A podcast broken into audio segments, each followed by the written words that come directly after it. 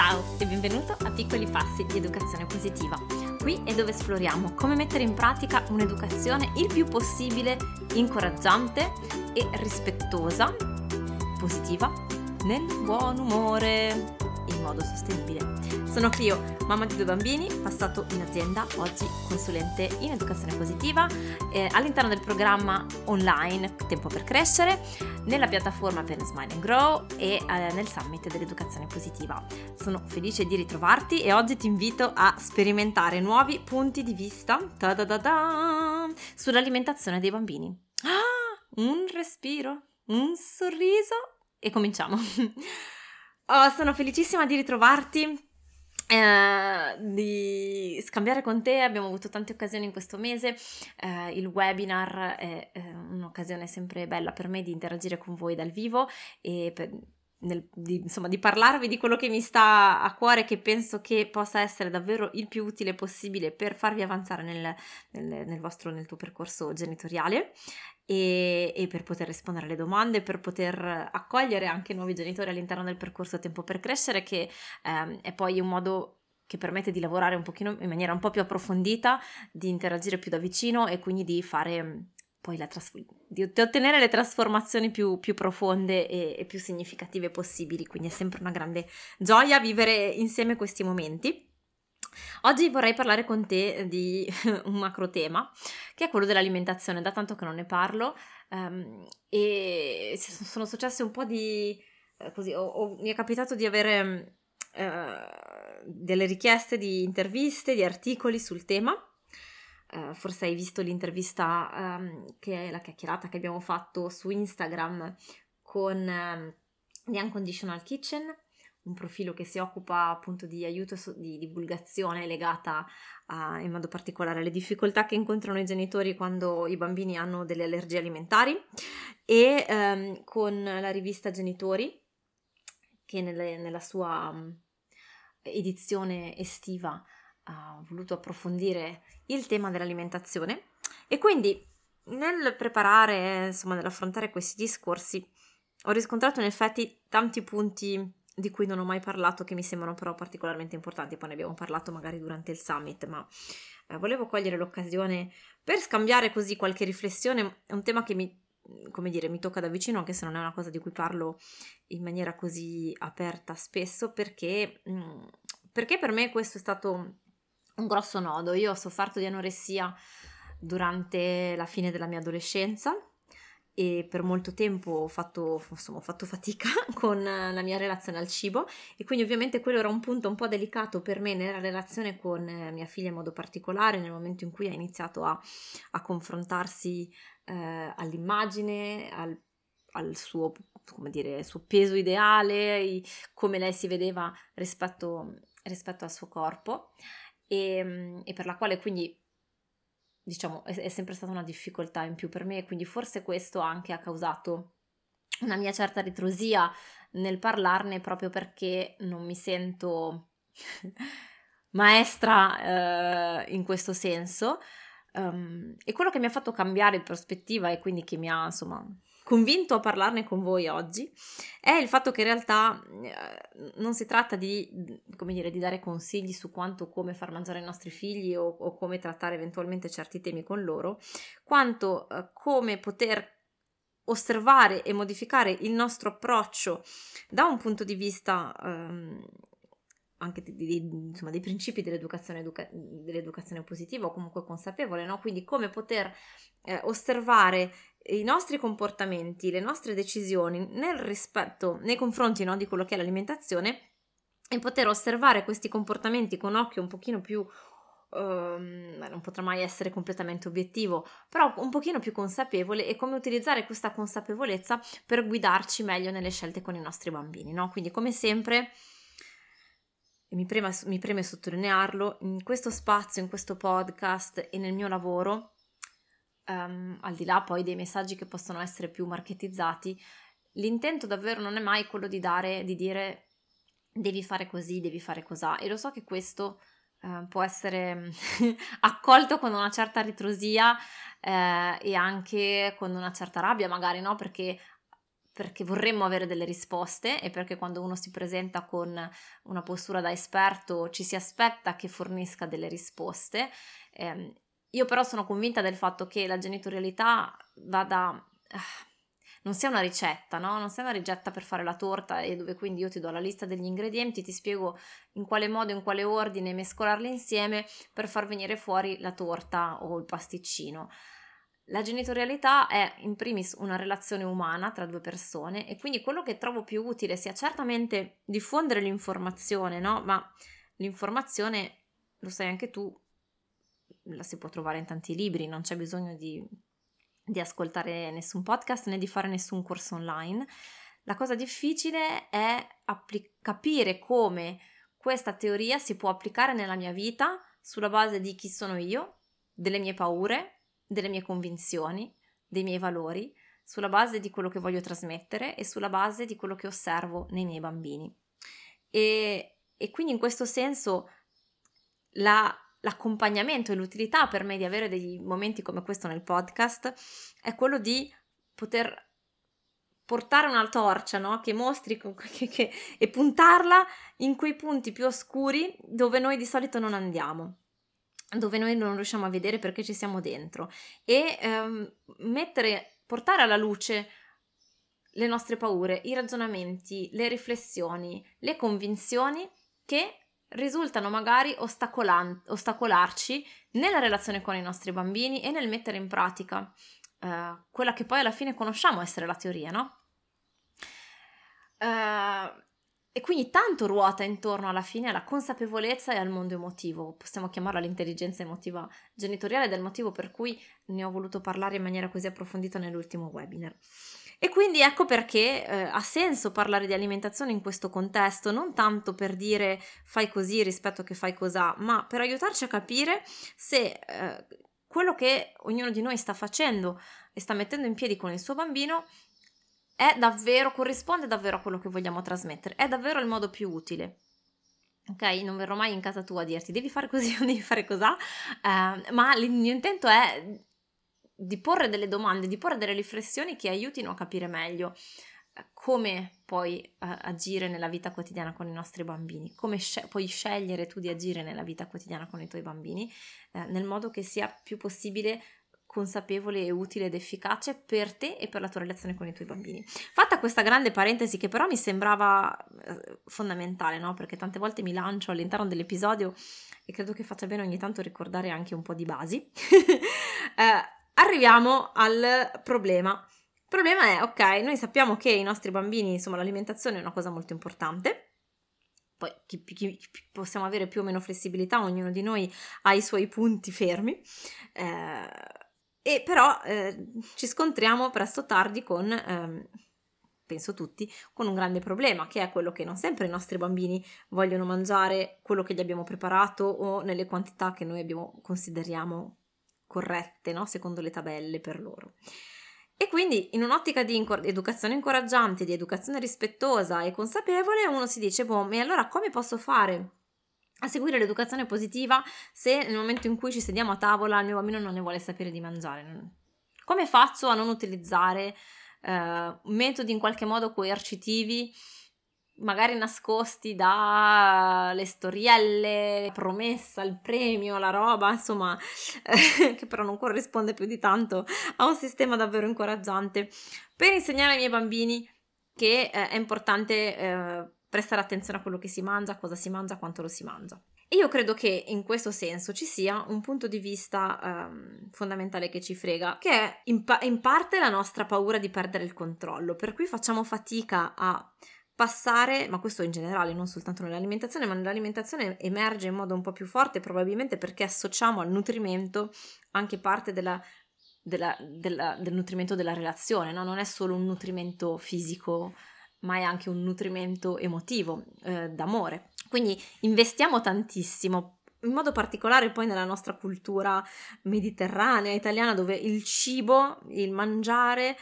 in, insomma, riveste un ruolo che non è appunto soltanto quello, sì dai ho fame e devo, devo, devo nutrire il mio corpo, giusto? Diamo un sacco di significati ulteriori. Quindi in parte questa perdita di controllo ci, ehm, ci fa paura perché Cosa intendo con perdita di controllo? Intendo avere quella fiducia nel fatto che eh, il nostro bambino potrà imparare, osservandoci, con i messaggi che gli diamo, eh, con il nostro accompagnamento, anche se in quel momento lì, in quell'istante presente, non vuole mangiare magari le verdure, no? E, e, e mentre noi abbiamo, penso, in parte alcuni di noi, io sicuramente avevo questa paura, no? Di dire, se non riesco, se cedo adesso, se non riesco a fargli mangiare le verdure oggi o a finire tutto quello che è nel piatto oggi che è piccolo, adesso che è piccolino, non riuscirò mai. E quindi il mio bambino non imparerà mai. Quindi penso che in parte ci sia questa, questa, grande, questa grande fatica a lasciare andare un po' il nostro controllo in un ambito in cui in fondo, forse più di tanti altri, non ce l'abbiamo il controllo, perché effettivamente non possiamo eh, legare il bambino alla sedia o la bambina alla sedia e forzarlo o forzarla a mangiare, no? Quindi se entriamo noi in queste dinamiche di potere, il bambino o la bambina presto si rendono conto del fatto del, del grande potere che possono avere su di noi in quella particolare circostanza, e quindi lì partono poi tutti un sacco di, di, di schemi di comportamento eh, che non ci sono, non ci sono utili. E l'altro, l'altra cosa secondo me che, che appunto ci, ci, ci ostacola davvero tantissimo, legata a questa perdita di controllo, è che ehm, facciamo fatica a passare a un'ottica di lungo periodo, no? E quindi, non è, prima lo, dicevo, lo elencavo soprattutto in quest'ottica di controllo, ma in generale è proprio anche una questione di essere convinti che il nostro bambino o la nostra bambina, che il modo giusto per insegnargli che cosa e quanto mangiare, oggi, in modo che sappia farlo da solo domani, ok? Quindi trasmettergli questa alimentazione consapevole, sia facendolo mangiare sano oggi. Cioè, se il mio bambino si abitua, adesso che il bambino o bambina si abitua a mangiare sano, adesso che è piccolo, con l'imposizione, sarà in grado di decidere per sé e di, di, di, fare, di, di farla diventare una sua abitudine anche domani quando sarà più grande. E quindi la strada, l'unica strada possibile o la più efficace possibile per trasmettergli l'alimentazione sana è costringendolo a mangiare sano fin da subito, che ha un suo perché, ha una sua logica, e ripeto, t- tutto questo parte da riflessioni su di me, eh, su fatiche e, e, e,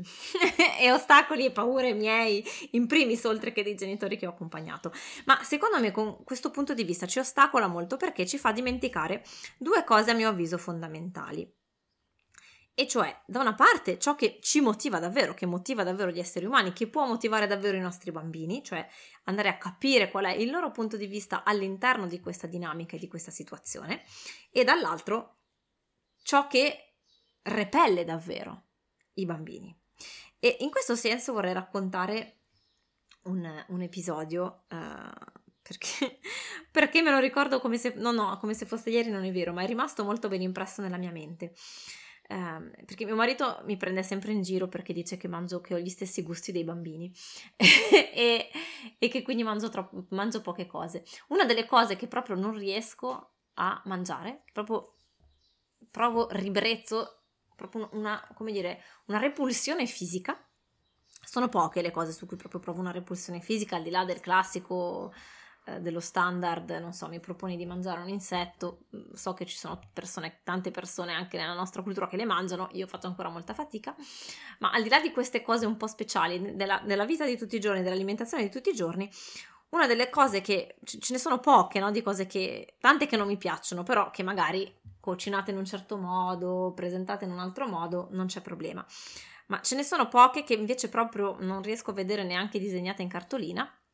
Una tra queste è il brodo, okay? Il brodo di verdure, la, la, la verdura coi pezzi, il, il brodo, il brodo in modo particolare. Aiuto.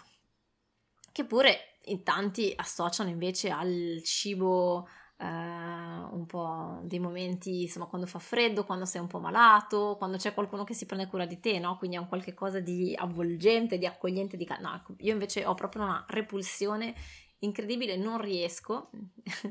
la, la, la salsa miso, cioè proprio non sono in grado. E ehm, l'unico, ho questo ricordo, poi non voglio dire che per forza le due cose sono collegate naturalmente, probabilmente in parte sì, ma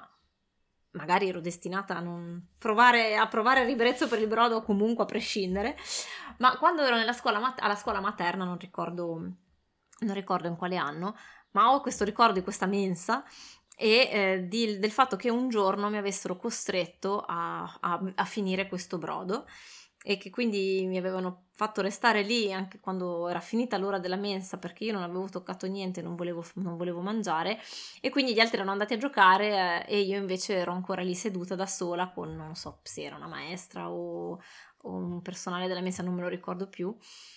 ma ho il ricordo ancora, non ho più i dettagli, no? Ho questo ricordo del, dei conati di vomito che mi venivano mentre mi sforzavo di bere, perché ero costretta a bere questo brodo, quindi avevo proprio questo... Questo, questo mi, mi tornava su, non so come dire, avevo proprio questa reazione fisica di schifo, di, di cosa che tornava su,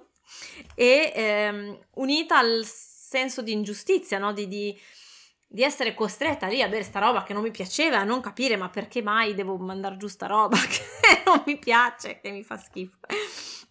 Ripeto, non voglio dire che per forza le due cose sono correlate, nel senso che magari non mi piaceva il brodo allora come non mi piace adesso. Però trovo comunque interessante che a distanza di oltre trenta anni io abbia questo tra i pochi ricordi della mia scuola materna e che, guarda caso, il brodo sia una delle poche cose che proprio non riesco a sopportare neanche adesso da adulta. E, e, e prendo sempre questo esempio quando ci si chiede, ma insomma forse dovremmo costringere un po' di più i bambini a mangiare, perché ecco, nel mio caso non ha funzionato, poi non vuol dire che sia una verità assoluta naturalmente, eh, però questo mi porta appunto alle due cose fondamentali, no? E cioè, intanto che sentirsi costretti a fare qualcosa in generale è eh, un punto che eh, nessun essere umano ama, siamo tutti, c- c- facciamo tutti fatica con le costrizioni, ok? È insito in noi, nella natura umana, voler avere un minimo di margine di decisione sulla nostra vita, su, sulle nostre cose. Quindi nessuno, nemmeno i bambini, prendono bene il fatto di essere costretti. Poi è chiaro che ci sono delle situazioni in cui abbiamo bisogno di essere noi le figure di leader e di, deci- di, di imporre in qualche modo, no? Se i bambini vogliono attraversare la strada e passano le auto, se vogliono sporgersi dalla finestra e rischiano di cadere, è chiaro che non è che possiamo stare lì più di tanto ad ascoltare le loro, le loro emozioni, cioè dopo sì, ma lì per lì dobbiamo pensare in primis a proteggerli, giusto? Il fatto è che, a meno che non siamo in una situazione di scarsità di cibo, e di, di, di, di, di, di rischio di, di, insomma, di, di grave povertà, no? E dove quindi eh, il cibo scarseggia e quando ce l'abbiamo quello che arriva bisogna mangiare, perché lì se no diventa un pericolo di vita, a meno che non siamo in questa condizione, di solito nella maggior parte dei casi nella no, nel nostro paese, nella nostra società, si tratta eh, non si tratta di un pericolo di vita, ok? Quindi questo è un punto da tenere secondo me in considerazione, eh, importante, e la cosa che motiva davvero i nostri bambini è anche il sentirsi presi in considerazione, no? Il sentirsi inclusi, coinvolti, capiti, cioè la mia esperienza viene presa in conto. Quindi anche il come, c'è una differenza tra intimare a un bambino adesso rimani qui e non ti alzi finché non hai finito, e un dirti caspita amore mio, guarda, io lo so che mangiare una cosa che, ti, che non ti piace è difficilissimo, è successo anche a me, e eh, non so, hai però questa medicina che anche se fa schifo, guarda, lo so, anche io mi ricordo i momenti in cui dovevo mangiare giù la medicina, però porca miseria, è proprio importante perché ti aiuta a guarire, no? Con quell'empatia, quella comprensione di, um, di sapere anche che in base all'età del bambino il bambino non riesce a proiettarsi nel futuro a sufficienza per cogliere l'importanza, no, del dover soffrire, diciamo tra virgolette, oggi per poter stare meglio domani, che è comunque un concetto difficile anche per gli adulti, eh, perché altrimenti non avremmo fumatori e non ci sarebbe bisogno di, eh, di fare la dieta, se fossimo tutti consapevoli del, di quanto le azioni di oggi hanno un impatto sul lungo periodo e quindi di quanto soffrire un pochino oggi sia utile, giusto? Um, e quindi anche il fatto di riportare nella nostra mente queste esperienze di adulti sulla difficoltà che incontra il bambino ci può aiutare per entrare in relazione con lui, ed è, ed è lì che si gioca quella relazione, no? Per cui poi tutto il resto passa un po' in secondo piano. Io sospetto che in realtà tutte le nostre, um, come dire, le nostre rigidità, che siano adesso in campo alimentare ma in altri ambiti anche, quindi il ah no, assolutamente questa regola non si transige, questa è importantissima, da qui non si... Quando, quando ci sentiamo veramente rigidi su qualcosa, vale sempre la pena esplorare, ci sono certamente del, dei punti, non sto dicendo che qualunque regola ferma noi vogliamo porre sia sbagliata,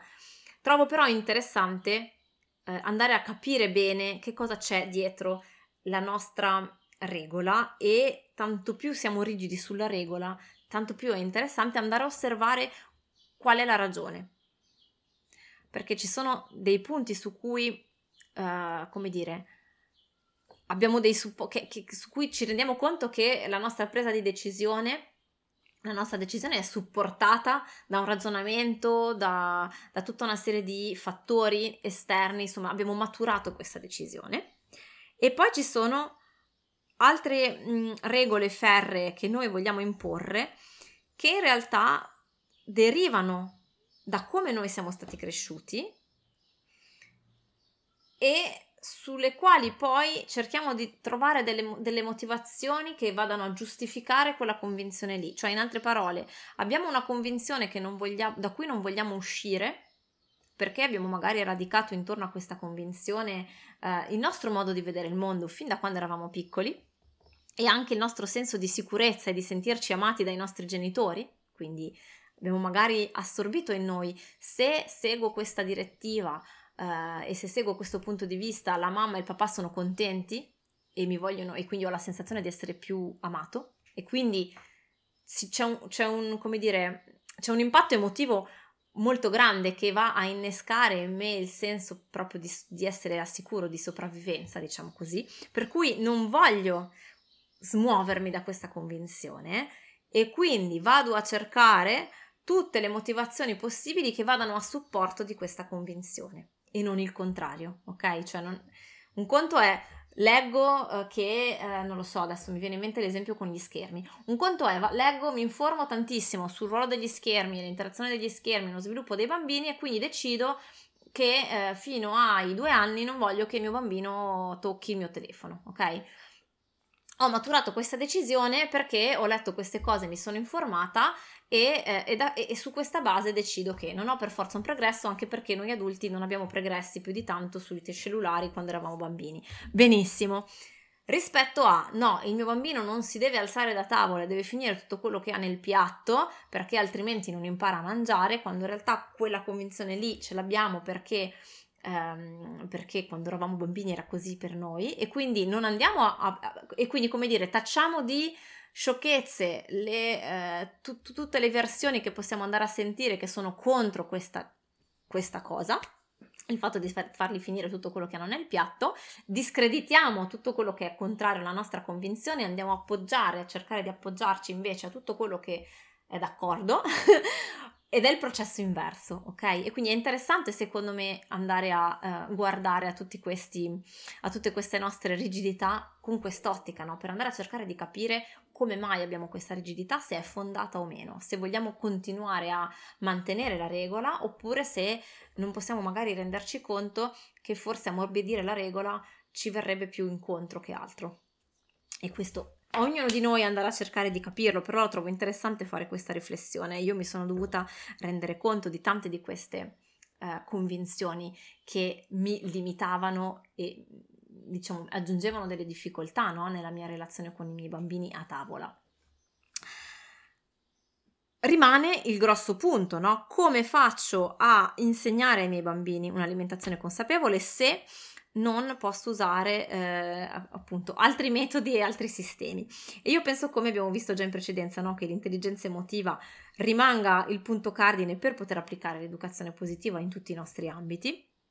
e che in questo caso eh, ci possa davvero venire in, in aiuto in primis per aiutarci a prendere consapevolezza di tutto quello che si gioca per noi, no? E quindi nel momento in cui sentiamo dell'irritazione, della rabbia molto grande perché il nostro bambino si rifiuta di mangiare, andare a cercare di scavare più, intanto rendercene conto, rendermi conto che in questo momento sono talmente nervosa e talmente incavolata nera con il mio bambino che qualunque cosa io provo ovviamente finiremo in un braccio di ferro perché me lo vorrei mangiare vivo, perché non si vuol mangiare sto cavolo di piatto di verdure, ok? O al contrario, se ci manda in panico, adesso uso la parola impropriamente, no? Se ci mette in agitazione il fatto che il nostro bambino non voglia mangiare o non voglia mangiare quello che abbiamo preparato, allora cosa c'è dietro questa mia agitazione? Eh, andare a cercare di prendere consapevolezza, no? Dei nostri pensieri, delle nostre paure, partendo dalle nostre reazioni. Quindi questa è una prima parte di intelligenza emotiva in azione. E poi, una volta che, ho, che sono riuscita a fare più chiarezza in me, posso anche portare lo specchietto verso il mio bambino, andare a cercare di capire cosa si gioca per lui o per lei. È un modo per attirare la mia attenzione, è un modo per eh, ottenere del potere su di me, o è proprio che questa roba qua non gli piace? Um, co- cosa, c- cosa c'è dietro? In che modo posso comunicare con lui e con lei in un modo che sia più efficace alla fine della fiera, no? Come posso fargli capire l'importanza del mangiare bene se in questo momento Non ha, eh, non ha la capacità ancora di proiettarsi così tanto nel futuro? Come posso fare per coinvolgerlo o coinvolgerla di più nelle nostre scelte alimentari e per spiegargli l'importanza, no? Io penso che ci, ci dimentichiamo tantissimo dell'impatto che ha l'esempio e il fare insieme, al di là del momento a tavola. E quindi di, se il momento a tavola diventa fonte di, appunto, di fatica, di crisi, è meglio lasciar perdere e concentrarsi su altri, su altri momenti. Per esempio, quando decidiamo il menù, come possiamo, come dire, rendere questo momento un momento di condivisione in cui possiamo ascoltare i punti di vista anche dei nostri bambini e in cui possiamo esplicitare meglio il perché delle nostre scelte. Perché vogliamo fare le zucchine saltate in padella e l'insalata di contorno? Perché c'è sempre una verdura e un contorno a ogni passo? Come mai insistiamo su questa cosa, no? Eh, saranno m- molto più propensi ad ascoltarci se noi prima abbiamo ascoltato loro quando ci hanno detto che vorrebbero mangiare la pasta al ragù. Um, poi quanto possiamo coinvolgerli nel preparare, uh, nel andare a fare la spesa e quindi nell'insegnare loro uh, come scegliere le verdure, come scegliere la frutta, uh, perché non compriamo, non so, se, se, se facciamo così naturalmente, adesso prendo degli esempi che sono propri a me, ma uh, ognuno di voi può fare lo stesso. Perché dico a mio figlio che l'anguria a maggio è meglio se non la compriamo ancora? Um, perché, in, perché leggo le etichette degli yogurt prima di scegliere se comprargli o no il dessert, uh, o le etichette del succo di frutta? Perché gli dico di no a un certo tipo di succo di frutta e di sì ad un altro? Insomma, tutte le, ehm, come dire, tutte le scelte che facciamo, no? Nel super, all'interno del, del momento spesa, per esempio, al supermercato, vanno tutte a parlare di, del tipo di rapporto che abbiamo poi con il cibo, con i pasti, del tipo di alimentazione che vogliamo dare ai nostri bambini, il modo in cui noi mangiamo a tavola, quanto siamo consapevoli sul momento, no? Quanto siamo attenti al gusto, al sapore, alla relazione con il corpo e, e, e quello che eh, e a questo nutrimento, no? E quanto invece siamo distratti, quanto invece guardiamo il telefono, leggiamo, eh, quanto parliamo insieme di, dell'effetto che mi fa mangiare e stare bene a tavola. Tutte queste, e poi potremmo andare oltre, no? Potremmo parlare dell'immagine, del nostro corpo, della relazione al nostro corpo, e diventa un discorso più ampio, quindi quanto riusciamo a rispettare le emozioni e le sensazioni dei nostri bambini e così facendo aiutarli a coltivare fiducia nella loro, nel loro corpo e nelle loro sensazioni, nelle loro emozioni, e questo a sua volta va a avere un impatto, e avrà un impatto, scusate il francesismo ogni tanto mi esce, eh, sul, sul modo in cui mangiano, sulla relazione col cibo, sulla relazione anche con se stessi e con gli altri. Andiamo a toccare temi amplissimi. Mi fermo qui perché sennò potrei parlare tutto il giorno, ma ecco, ci tenevo a dare qualche, così appunto ancora una volta, qualche riflessione, qualche domanda eh, di altri modi con i quali possiamo promuovere e accompagnare i nostri bambini nel sviluppare un'attenzione all'alimentazione, che non è soltanto, anzi probabilmente per me non è, non è per niente costringerli a mangiare, perché nel costringerli a mangiare, poi ovviamente appunto ognuno lega le cose con le pinze, dipende sempre da come vengono fatte le cose naturalmente, il come è importante, però in generale trovo che nella, nella coercizione eh, ci sia, ci, perdi, ci perdiamo un'occasione importante per accompagnare i nostri bambini a sviluppare quella consapevolezza delle sensazioni. Cosa mi sta dicendo il mio corpo adesso? E più trasformiamo il momento del pasto in un momento in cui si giocano altre cose della relazione, che non quest- di, di fatto ci distraiamo noi, distraiamo i nostri bambini da, da, da invece da quello che sta succedendo dentro di me. E quindi è un, è un po' un peccato, ecco, un'occasione persa. Non sto dicendo che se oh no, chissà cosa succederà, no, sto, sto invitando, diciamo così, me stessa e, e, e tutti noi in ascolto A, a provare a vedere la situazione da un altro punto di vista e a vedere l'effetto che fa. Ti saluto, ti do appuntamento alla prossima settimana, eh, sono sempre grata di averti, di averti qui in ascolto e ti invito a mandare le tue domande e i tuoi commenti, perché così possiamo portare avanti la riflessione. Un grande abbraccio!